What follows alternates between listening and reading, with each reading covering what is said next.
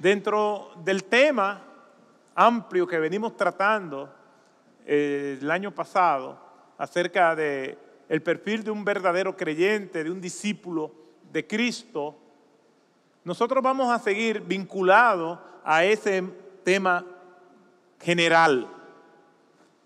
¿Por qué? Porque, como hemos dicho en otras ocasiones, nos llamamos cristianos y gloria a Dios, eso es un buen nombre y está en la Biblia y es correcto llamarnos cristianos, pero ser un seguidor de Cristo es más que un nombre.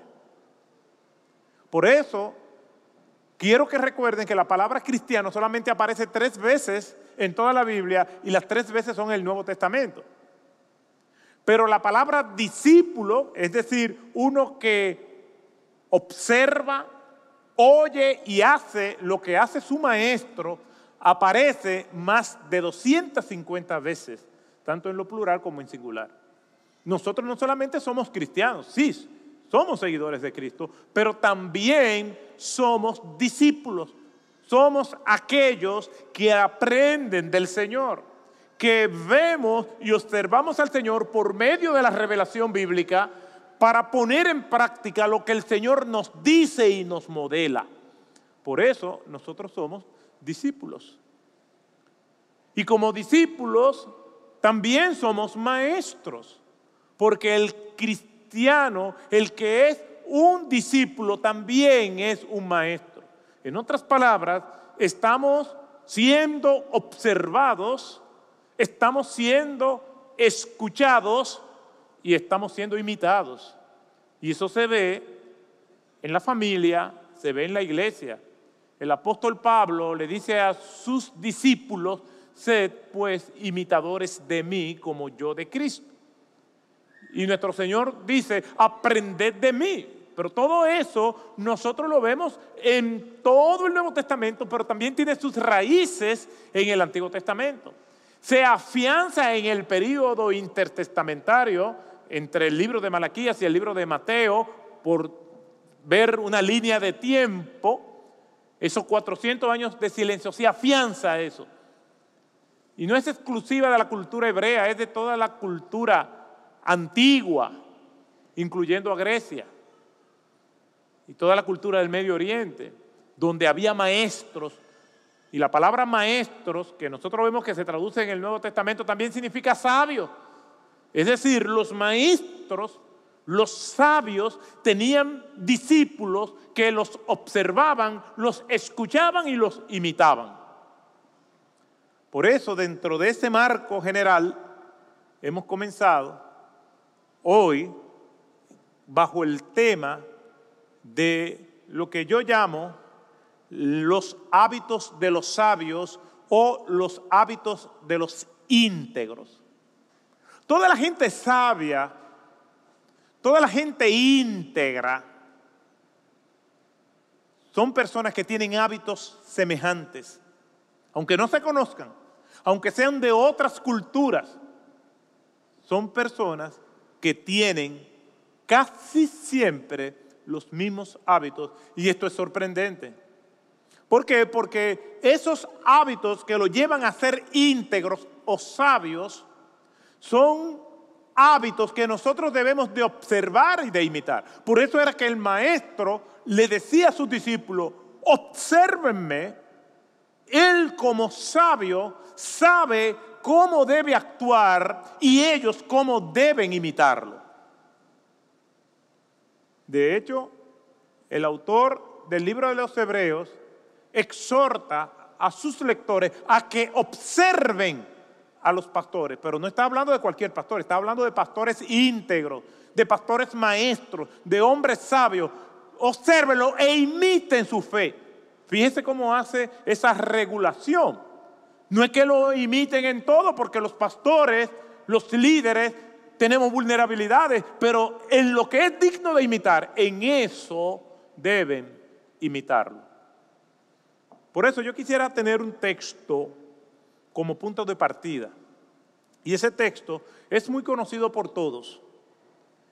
Y yo voy a hacer una introducción al texto y voy a estar compartiendo con ustedes lo que vamos a estar haciendo bajo la sombra la cobertura de este título, los hábitos de los íntegros o los hábitos de los sabios. Y yo les pido, por favor, que vayamos al libro de Proverbios, capítulo 13, versículo 20.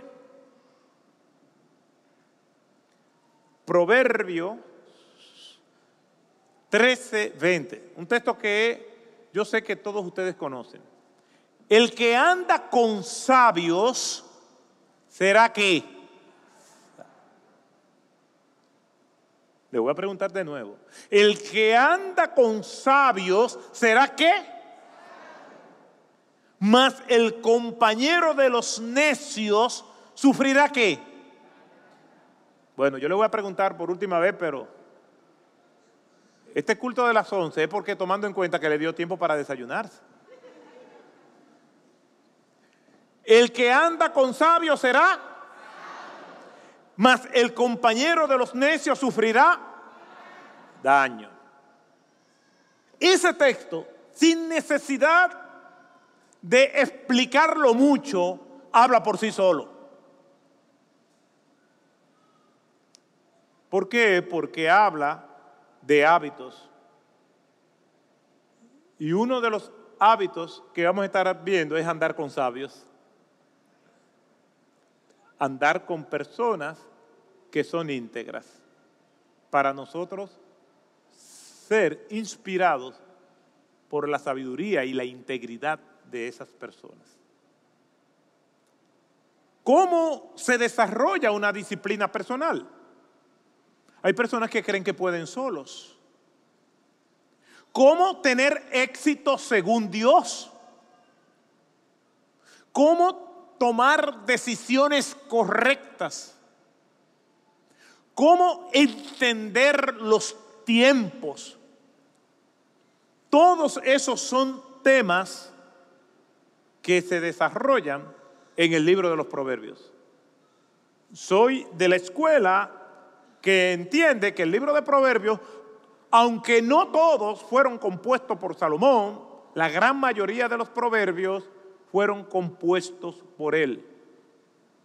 Hay en el mismo libro de los proverbios las evidencias de que hay otros proverbistas y personas que compartieron proverbios.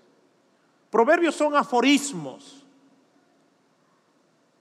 son frases o refranes, no necesariamente canónicos todos, pero forman parte de la cultura popular hebrea que son registrados y otros inspirados para nosotros sacar conclusiones.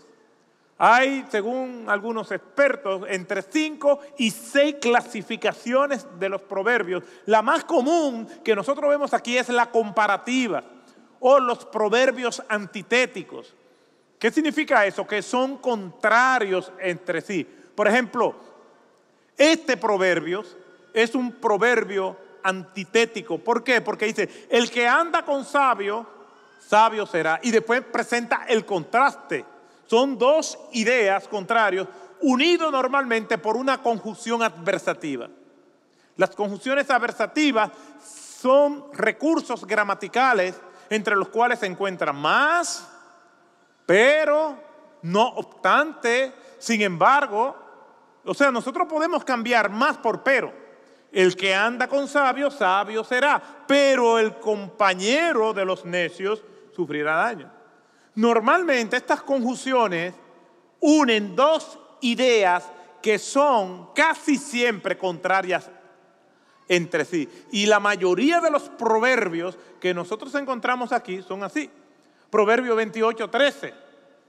El que encubre sus pecados no prosperará. Más o pero el que los confiesa y se aparta alcanzará misericordia. ¿Lo ven ahí? Entonces, nosotros tenemos esta gran riqueza registrada en este libro de los proverbios. Tan rico es que yo leo un proverbio diario, independientemente de la lectura bíblica devocional que llevo. porque son consejos para la vida diaria, prácticos, aplicables, relevantes. Y yo todos los días leo un proverbio. ¿Y cómo lo sigo? Según el día. Son 31 proverbios. Y si estamos a 9, pues proverbios 9. Si estamos a 10, Proverbios 10. Si estamos a 11, Proverbios 11. Y si el día tiene 30 días, entonces leo dos proverbios el día 30, el del 30 y del 31. Hágalo, aplíquelo, fórmese un hábito en la lectura de un proverbio diario, aparte de su lectura devocional, y encontrará una cantera de riquezas aplicadas al día de hoy, de una manera extraordinaria. Entonces, este texto que nosotros acabamos de leer viene precisamente de un proverbio. Como estoy estudiando el texto y lo voy a compartir con ustedes, yo lo voy a estar leyendo y meditando en él durante toda esta semana. Pero el 13 de enero me encuentro con él otra vez. ¿Por qué? Porque es Proverbios capítulo 3. El libro de Proverbios trata con estos asuntos de la vida diaria habla mucho de la sabiduría. Si nosotros comenzamos a leer en el capítulo 1, nos vamos a dar cuenta que el proverbio es para dar entendimiento al simple. Y simple es una persona que no es sabia. El simple puede también ser un necio, una persona insensata, aunque tenga buenas intenciones. Y dice que es para dar sabiduría a los simples, a que aprendan a poder juzgar la realidad, en este caso de una manera bíblica, de una manera correcta. Entonces el libro de Proverbios apunta a toda la sabiduría que viene de Dios y que después el apóstol Pablo, siglos más adelante, escribiéndole a los Corintios, en primera los Corintios, capítulo 1, verso 30, lo enfatiza como la fuente de la sabiduría, la perfección de la sensatez, de la prudencia, está en nuestro Señor Jesucristo. Y dice primero a los Corintios, capítulo 1, verso 30, mas por obra suya estáis vosotros en Cristo, el cual se hizo para nosotros sabiduría de Dios y justificación y santificación y redención. Note que el apóstol Pablo está poniendo a Cristo como el modelo de sabiduría que conduce a la santificación y a la redención total de nosotros como seres humanos, incluyendo nuestra manera de pensar. Quiere decir que estudiar y aplicar la verdad bíblica nos lleva a nosotros a ser sabios y entendidos. La sabiduría, la integridad, el éxito que se nos presenta al observar los hábitos de los íntegros, de los sabios, contrasta mucho del concepto de éxito que nosotros tenemos en este mundo.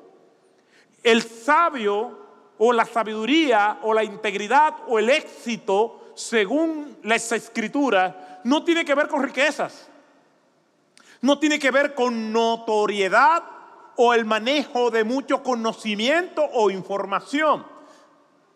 Es con la sensatez aplicada a la vida diaria para que nuestro Señor Jesucristo sea glorificado en todo lo que nosotros hagamos. O sea, que el fin último de la sabiduría, de la integridad, no es que nos alaben, porque ya no es sabiduría.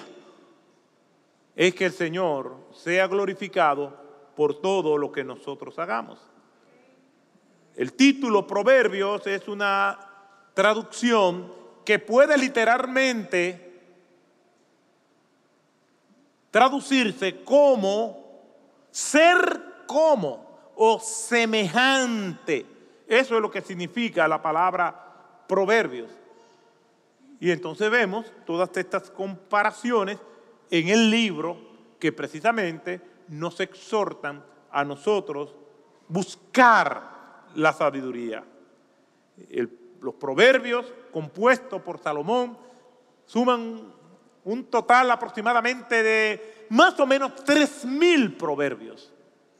Recuerde que Salomón es conocido, entre otras cosas, precisamente por los consejos sabios que dio y por la manera en cómo él se manejó en la parte sensata de su vida, porque sabemos que este hombre que tanto se conoce por su sabiduría, cuando quitó la vista de Dios, entonces comenzó a tomar decisiones desafortunadas.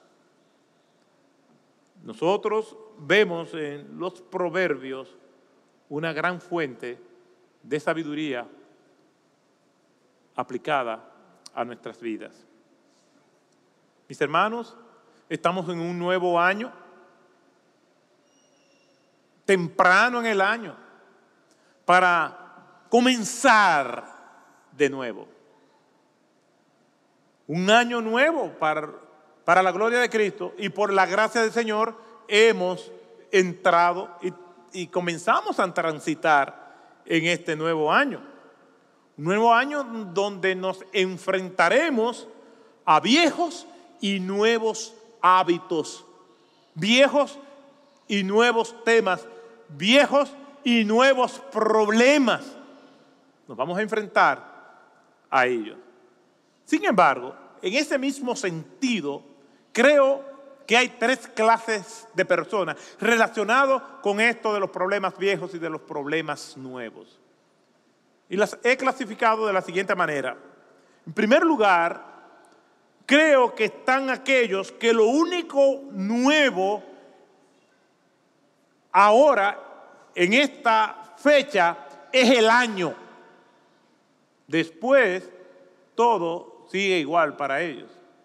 Y hasta cierto punto, eso es así.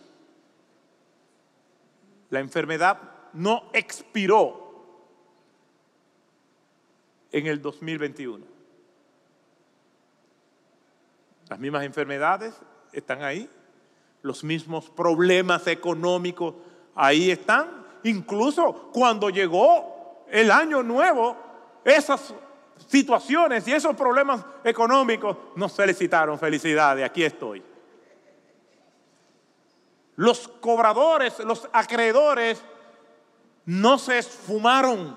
Ahí estaban esperándonos. La misma crisis matrimonial que acompañó durante el 2021 es probable que todavía la tengas. Quiere decir que para este año, para estos primeros, lo que les queda es seguir enfrentándose a los espectros que le mortifican y le han perseguido durante mucho tiempo. Pues esta serie es para ti porque no tenemos por qué estar lidiando con los mismos pecados de siempre. No tenemos por qué estar consumiéndonos, encarcelados o autoencarcelados en aquellas mazmorras de las que no queremos salir. Precisamente, esa es una de las razones por la cual quiero compartir estos principios que yo llamo los hábitos de los íntegros. En segundo lugar, están aquellos que son lo antitético de lo anterior, lo contrario. Es decir, son personas que se están enfrentando a nuevos temas. Que este año, pues, hay muchos desafíos nuevos para ellos y entran esperanzados para enfrentarlos pero nada tiene que ver con su vida, con esas pesadas cadenas del pasado de las cuales no se quieren liberar. No, estas personas están enfocadas en problemas distintos, nuevos retos, nuevas cimas que conquistar. Y en tercer lugar, y por último, están los que viven sin importarle ni una cosa ni la otra. Estos viven sin propósitos, cansados, desanimados, en un ocaso gris que no sabe nada, ni de triunfos, ni de derrotas. Estas personas parece que nada le afecta, He conversado con personas así, con este perfil, y su respuesta es que aparentemente se han cansado de luchar, llenos de decepciones, de maltratos y frustraciones. Y los puedo comprender porque yo sé lo que es sentirse frustrado, desanimado, pero por la gracia de Dios también sé y conozco la gracia de Jesucristo que me baña para yo salir de ahí. Estos tres perfiles, los que están apacentando los mismos pecados de siempre, les llamo los atrapados. Los que están concentrados en el futuro y no tienen ataduras con el pasado, les llamo los enfocados. Y los que están sumidos en la inercia y parece que nada les importa, le llamo los frustrados.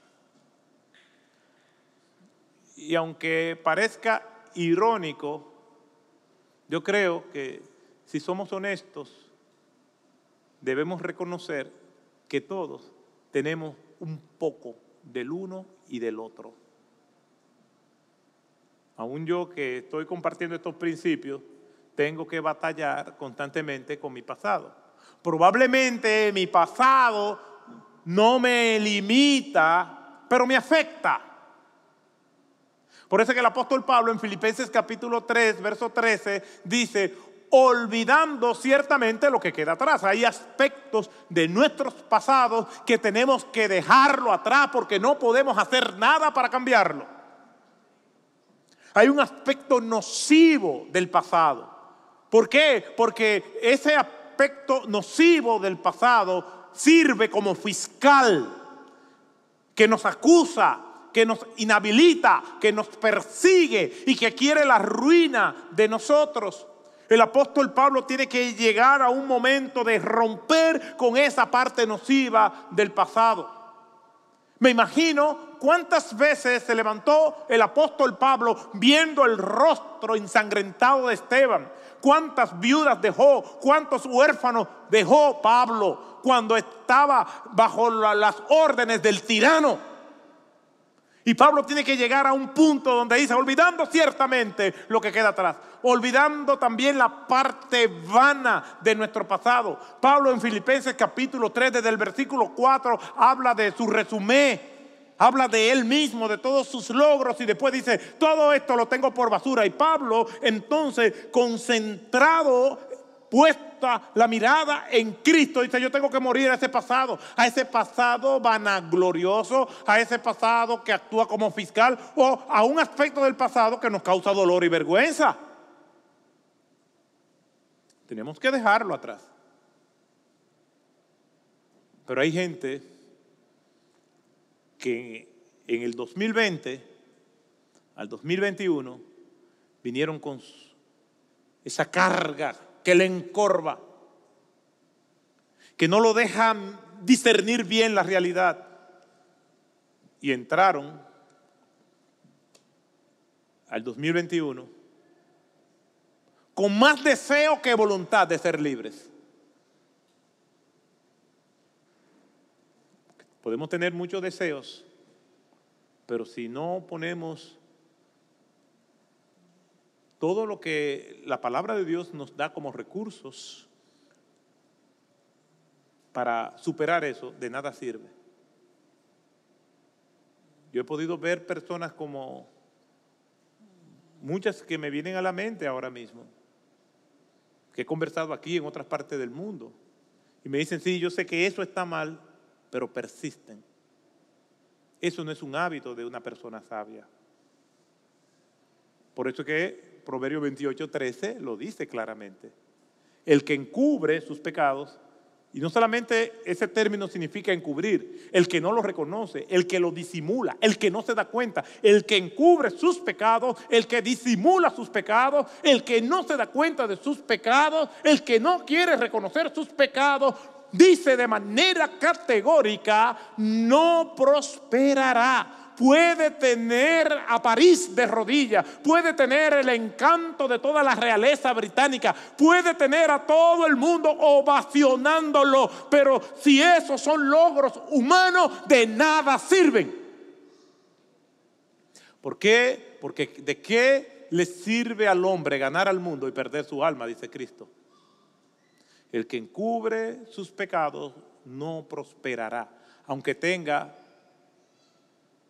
una cuenta bancaria envidiable. De esa prosperidad no es que está hablando el texto. El que encubre sus pecados no prosperará, más el que lo confiesa y se aparta alcanzará misericordia. No nos hemos puesto a pensar que si nosotros, a pesar de, nosotros mismos, de nuestros pecados, de nuestras torpezas, de todo lo que nosotros hicimos que ofende a Dios, Dios nos permitió entrar al 2022, es porque todavía Dios no se ha cansado de nosotros, es porque todavía Dios tiene misericordia de nosotros, es porque Dios tiene planes con nosotros. Dios tiene planes para tu vida. Dios ha demostrado y nos ha bañado con gracia y misericordia porque todavía no ha terminado con nosotros. Entonces, este es un buen tiempo, a principio de año, para nosotros pensar esto. Los que están concentrados y enfocados, es posible que también tengamos personas así. Pero cuidado, hermano, tú no eres mejor que el que está atrapado. Si por la gracia de Dios puede ver el futuro, si por la gracia de Dios el Señor te ha venido dando victoria, ten mucho cuidado y no te apoya en tu propia prudencia. Ten mucho cuidado y no quiste la mirada de Cristo para ver tus logros. Simplemente la bendición del Señor, su gracia ha estado contigo. Entonces eso debe provocar que las rodillas se flojen y nosotros demos gracia al Señor por su gracia y misericordia. Nosotros no tenemos méritos en esto. No te sientas orgulloso de tu humildad. Ni te compares con los demás, porque normalmente comparamos lo mejor nuestro con lo peor del otro. Con quien tenemos que compararnos es con Cristo para siempre reconocer que estamos en falta y clamar por gracia y por misericordia. Otros se han cansado, como los frustrados, se ven así y ya nada les importa. Los deseos de combatir, de luchar, se han ido. Pero todos nosotros tenemos una que otra cosa del uno y del otro. Por eso es que este tema es esencial tanto para nosotros los cristianos como para los no cristianos, tanto para los que somos discípulos de Cristo como para aquellos que no lo son. Como parte de mi argumento en todo esto, lo digo por las siguientes razones. Hay personas que no son cristianas que tienen buenos hábitos, que son dignos de imitar paradójicamente hay personas que son cristianas y tienen malos hábitos. Y no son dignas de imitar, por lo menos en esos malos hábitos. Si usted es creyente, ¿usted cree que es digno de imitar? Pero no solamente piense en las cosas buenas, piense en las cosas malas que sobresalen. No es que no tengamos debilidades, no es que no tengamos lucha, es que estamos hablando de hábitos que son prácticas, las cuales sobresalen y afectan nuestras vidas y la de aquellos que nos rodean. Lo que sí es seguro es que todos reconocemos que es imprescindible tener buenos hábitos para tener una buena vida. Los hábitos están estrechamente relacionados con lo que nosotros hacemos, o primero con lo que nosotros pensamos, con lo que nosotros hacemos, y eso tristemente define lo que nosotros somos. Se puede definir hábito, según el diccionario de la Real Academia Española de la Lengua, define hábito como modo especial de proceder o conducirse adquirido por repetición de actos iguales o semejantes u originado por tendencias intuitivas. Es decir, que nosotros podemos hacer incluso hasta de manera inconsciente. Pero tiene que ver con la repetición. Algunos estudiosos dicen que un hábito se adquiere en 21 días. Yo no estoy tan seguro de eso, pero ya hablaremos con más calma de lo que son los hábitos y cómo nosotros podemos implementarlos, los que son buenos, o dejar aquellos que son malos. Lo que sí es cierto es que los hábitos, sean buenos o malos, van a afectarnos. Por ejemplo, si tenemos malos hábitos alimenticios, eso se va a notar. Y hay personas que aunque no se le note, tienen malos hábitos alimenticios, pero se le va a reflejar en su salud. Por eso, el tener buenos hábitos alimenticios no es solamente un asunto de moda por la obsesión que tienen las personas hoy en día por comer saludable. Es que nosotros como creyentes tenemos que ser personas de buenos hábitos y glorificar al Señor en todo lo que nosotros hacemos, incluyendo nuestra manera de comer. Pero los malos hábitos alimenticios o los buenos hábitos alimenticios van a repercutir y van a traer consecuencias. O por ejemplo las malas compañías. Hay autores que dicen que nosotros somos la suma de una cantidad de personas que nos rodea. Hay algunos que dicen que nosotros somos la suma de las cinco personas que más influyen en nuestras vidas. Pero eso no es un descubrimiento y todos sabemos que aquellas personas con las que compartimos la mayor parte del tiempo, la persona con la cual nosotros tenemos una relación cercana, esas personas, en cierta forma, nosotros la vamos a replicar a ellas. Pero ese es nuestro texto de hoy, Proverbio 13:20. El que anda con sabio, sabio será. Pero miren lo que dice Proverbio capítulo 2, versículo 20. Por tanto andarás en el camino de los buenos y guardarás la senda de los justos. Es decir, si tú te rodeas con personas justas, íntegras, entonces hay gran probabilidad de que también tú sigas ese rumbo. La escritura también dice que las malas conversaciones corrompen qué? Las buenas costumbres. Nosotros tenemos que saber que si tenemos el hábito de malas compañías, de personas que no aportan, y tenemos comunión con ellas y nos deleitamos en ellas, esas personas terminarán afectándonos a nosotros. Podríamos, además de mencionar los pasatiempos, lo que nos apasiona, cómo invertimos nuestro tiempo libre, todo eso va a definir quiénes nosotros somos. En esta última recta ya del sermón, he elaborado unas 15 preguntas que a propósito de esta serie quiero que usted piense y medite en ella. Esas preguntas las vamos a subir y usted la puede descargar. También lo vamos a enviar por los distintos chats que tenemos. Y aún así, si usted quiere una copia física, por alguna de las puertas que usted salga, usted pida su copia, que se le va a dar una copia de estas preguntas, para que medites en ellas, para que cuando nosotros si por la gracia de Dios nos permite terminar el año, porque eso no lo sabemos, nosotros veamos nuestro progreso a través de estas preguntas. No importa la edad que tú tengas, no importa si eres un niño, una niña, adolescente, un adulto, estas preguntas es un buen hábito meditar en ellas. Y estas preguntas son las siguientes. ¿Puedes asegurar que te esfuerzas para vivir para la gloria de Dios?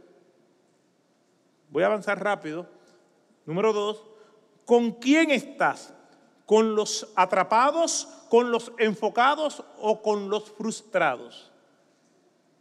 Tres, si tuviera que pedirle al Señor algo, ¿qué es eso que le pedirías?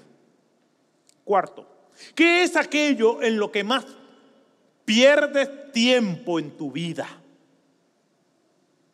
El tiempo, dicen los ingleses, time is money. El tiempo es dinero, pero el tiempo es más que dinero. El tiempo es vida. Y el tiempo que desperdiciaste no lo vas a poder recuperar. En mi experiencia pastoral, ya yo le he comentado eso en otras ocasiones, yo he visto a personas que han desperdiciado sus vidas. Y ya en el invierno de su existencia, me dicen, cuando el Señor me levante de aquí, tú verás. Y prometen mucho cuando ya no pueden dar nada. ¿Por qué llegar a ese punto? Joven, ¿por qué desperdicia tu vida? ¿Por qué no acatas el consejo del sabio?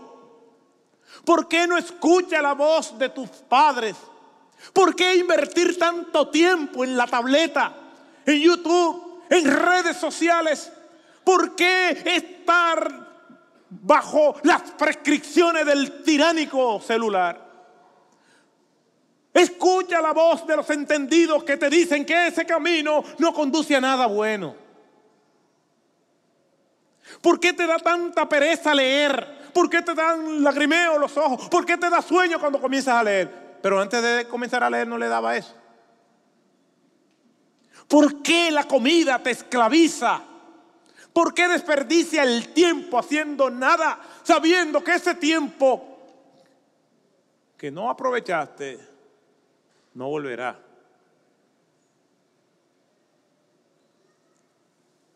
Otro año más. Y en lo mismo, este mensaje y esta meditación es para ti y es para mí.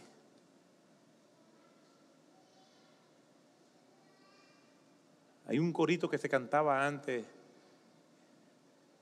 que dice, no vuelvo atrás. No vuelvo atrás. He decidido seguir a Cristo. No vuelvo atrás.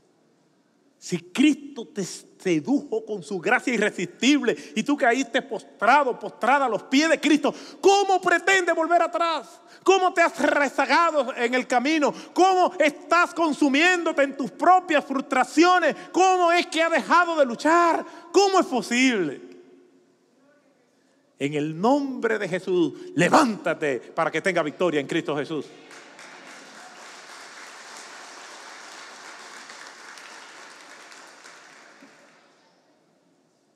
¿Qué es aquello en lo que pierdes tiempo en tu vida? Quinto, a la luz de la palabra de Dios, ¿cuáles áreas de tu vida necesita mayor atención? Sexto, ¿Qué estarías dispuesto a hacer este año para no reciclar los malos hábitos del pasado? Ya les contaba de ese joven, de ese señor ya adulto, que estando fuera del país, yo cuando eso todavía era soltero, hace muchos años, con un ministerio con el cual colaboraba, llevamos a ese joven a un detox a un centro de desintoxicación por la vida miserable que tenía entregado a las drogas. Y en ese centro no lo quisieron recibir por las condiciones en que estaba. eh, trabajaban con otros tipos de adicciones, no con la adicción que tenía. Y este muchacho no quería volver, ni al punto de donde salió, y necesitaba urgentemente ayuda. Y como le conté, cuando íbamos en el estacionamiento, él se le tiró encima un carro y lo estropeó. Yo no estoy revalidando lo que él hizo. No es correcto. Pero sus palabras fueron, mejor prefiero estar muerto antes de volver de aquello de donde Dios me sacó. No haga esto en su casa, ¿oyeron? Muchas personas dicen que quieren cambiar, pero ¿hasta qué punto estás dispuesto a que el Señor haga la obra? No, que estoy esclavizado con, con la computadora, la tablet o el celular. Y quiero que Dios me libere. Bueno, vamos a quitarle el internet. Y yo, yo se lo digo porque yo he tenido conversaciones con personas. Ok, pues está bien, renuncia al internet. Quítalo, simplemente úsala para trabajar. Ay, pero entonces, ah, pues entonces es verdad, siente las embestidas que estos malos hábitos los estragos que ha causado en tu vida, pero no estás dispuesto a hacer lo que tiene que hacer para salir de ella.